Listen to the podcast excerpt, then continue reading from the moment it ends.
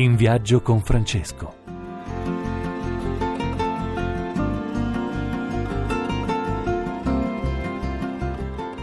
Buongiorno cari amici e buona domenica, anzi buona Pasqua. Oggi in viaggio con Francesco si occupa di un tema molto bello suggerito proprio dalla festa che stiamo vivendo, e cioè quella di ricominciare, quella di rinascere, quella di risorgere. Chi vi parla è Padre Enzo, Parenzo Fortunato e vorrei condividere con voi oggi non un viaggio lungo che Papa Francesco ha compiuto, ma quei piccoli viaggi che lo portano dal suo appartamento appuntamento Santa Marta a Piazza San Pietro per le udienze. Cosa accade? Sono piccoli viaggi che sono ricchi di uh, imprevisti, ricchi di incontri e uh, uno di questi è avvenuto poco tempo fa con Salvo Noè. Chi è Salvo Noè? Salvo Noè è un siciliano, ce l'abbiamo oggi con noi e gli do subito il benvenuto. Buongiorno. Oggi insieme a te vorrei raccontare quei piccoli viaggi. Cosa accade? Perché in uno di questi viaggi che l'ha portato da Santa Marta a Piazza San Pietro ha incontrato te.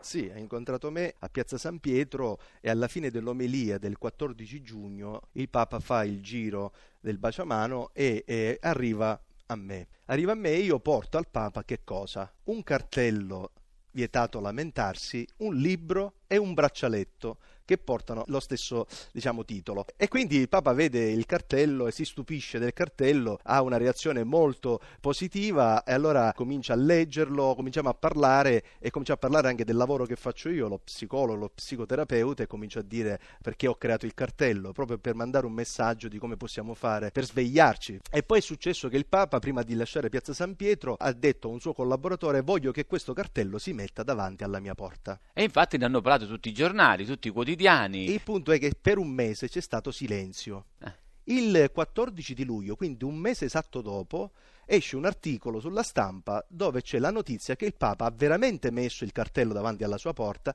e da lì inizia il boom mediatico perché cominciano a parlarne tutti e vengo intervistato da tutti i giornalisti del mondo perché chiaramente anche le testate e oggi anche da noi, oggi anche da noi. Anche qui. sì. E poi cosa è accaduto? E da lì parte un altro discorso che è quello di creare un manuale, qualcosa che potesse spiegare come si fa ad evitare di lamentarsi. Cioè, va bene Io oggi lo vorrei del, dire, guarda, di non eh, lamentarsi, ma dire... poi co- co- come possiamo fare per sviluppare le nostre potenzialità, per aumentare la nostra autostima, per credere di più in noi stessi? E allora ho creato un manuale che si chiama appunto Vietato lamentarsi, che adesso è tradotto anche in molte lingue. Aspetta, e... che dico ai nostri amici che si ascoltano, se vogliono farti qualche domanda ci possono scrivere su WhatsApp audio o WhatsApp 331 99 31 351. Ripeto 331 99 31 351 perché è anche un'opportunità avere uno psicologo gratis in questo momento che ci dà qualche consiglio per non vivere la vita da lamentosi. Cioè ci sono sì. quelle persone che non sono mai contente di niente. Io dico sempre che bisogna ottimizzare quello che si ha per farne qualcosa di più. Bisogna ottimizzare quello che si ha per, per farne qualcosa, qualcosa di più. Facciamo un esempio: noi siamo al lavoro, io e te Mamma mia, c'ho il capo ufficio, madonna che rottura qua, cioè non ce la faccio più, ma io voglio cambiare lavoro. Eh, ma poi hai visto quel collega, ah, non capisce niente, non capisce niente e gli affidano, gli affidano tutto a lui, quello che non capisce niente. Ecco, qua tu come mi fai da specchio?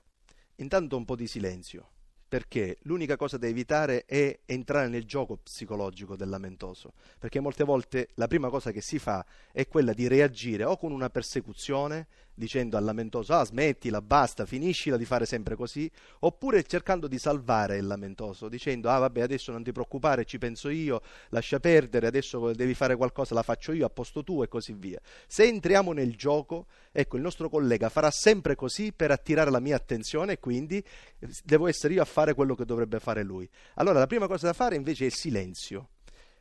Dopodiché dire ma cosa ti serve fare così? Molte volte noi per capire dove stiamo, Ecco, dobbiamo entrarci. La domanda chiave è, dopo un po' di silenzio, eh, ma a che ti serve, serve fare così?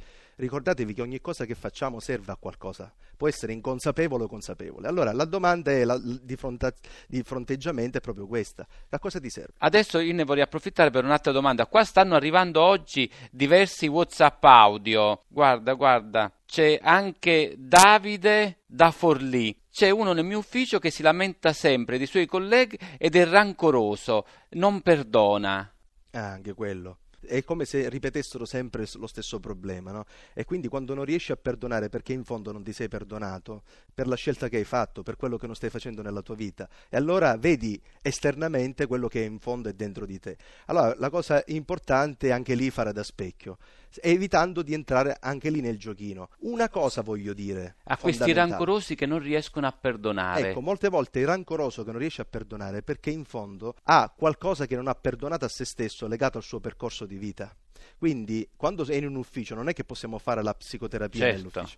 È chiaro che possiamo solo fare da specchio ed evitare di cadere anche noi nel tranello del persecutore o del salvatore, ok? Oppure del vittimismo anche, anche io, perché posso attivare un meccanismo che anche io mi, mi, lamento di qualcosa e quindi diventiamo due lamentosi, che è il peggio che possa accadere. Certo. Quindi evitare questa cosa qui significa fare da specchio e devi, ah, molte volte il silenzio ci serve a eh, non entrare subito nel meccanismo disfunzionale. Ma co- come fare con una persona che è veramente rancorosa, non riesce a perdonarti e non ti vuole più vedere? Ma, eh, spiegami qual è la, la, cosa che non riesce a perdonare. Eh, si può perdonare solo l'imperdonabile, perché il perdonabile lo fanno tutti. Quindi l'imperdonabile, che cosa ho fatto di imperdonabile? Eh, ecco, cominciare a far pensare in maniera produttiva la, la, la, persona che sta dall'altra parte. È inutile fare de- soltanto delle rimostranze bisogna cominciare a entrare, se veramente ci tengo a quel rapporto, a quella relazione, bisogna entrarci dentro e cominciare a fare le domande specifiche, perché se ci facciamo le giuste domande abbiamo le giuste risposte. Allora, le giuste domande per le giuste risposte. Oggi vorrei mettere proprio a frutto queste due grandi realtà che troviamo scritto nel tuo eh, libro Vietato lamentarsi, edito dalle edizioni Paoline. In questo momento ci scambiamo un dono. Ecco, eh, lui mi ha portato oggi il suo libro Vietato lamentarsi delle Paoline Salvo Noè, edizione San Paolo. Edizione San Paolo e io gli dono il mio volume Francesco il ribelle edito della Mondadori con la prefazione del cardinal Parolin dove si mette in luce che Francesco non si è lamentato, si è ribellato, ma in che modo? Portando il buon esempio, no? portando la sua testimonianza. Tu come psicoterapeuta, psicologo, ecco, come vedi questo atteggiamento di Francesco? Importantissimo. Se oggi c'è una uh, mancanza è quella di esempi. Ecco, dobbiamo dare buoni esempi ai nostri ragazzi. Eh, io quando vado nelle scuole dico ragazzi studiate, diventate bravi, perché questa è l'unica soluzione alla vita, non ce n'è un'altra. Il vietato lamentarsi è un po' provocatorio perché vuole fare svegliare le persone, ma comprende moltissimo quelli che stanno soffrendo, quelli che hanno una difficoltà importante, quindi quelli vanno, vanno sostenuti, vanno aiutati. È giusto ribellarsi, eh, è giusto sfogarsi, cioè sfogare la propria emozionalità no, per quello che sta accadendo, quindi quello va compreso. Il libro nasce soprattutto per quelli che invece si lamentano senza motivo, quelli che sono abituati, quelli che sono egocentrici, che vogliono tutto e perché devono avere tutto come dicono loro e non sono disposti a conquistarsi il proprio spazio. Che allora, bello, conquistare, libro, eh, sono, che anche l'ho scoperta. scritto per questo, perché infatti la terza parte è pratica. Ci sono delle domande pratiche dove tu, se vuoi, puoi potenziarti, migliorarti, perché noi dobbiamo dare degli esempi pratici. Oggi potremmo dire risorgere. Oggi potremmo dire risorgere perché eh, c'è sempre una possibilità di rinascere, di risorgere, anche dentro il più grande lutto c'è sempre una parte che vuole sorridere la parte che vuole sorridere. Ecco, terminiamo così. Credo che la Pasqua sia proprio questo. Vi faccio un grande augurio, cari amici. Ringrazio Salvo Noè, che è stato nostro ospite, nostro Grazie interlocutore. Vi auguro una buona domenica.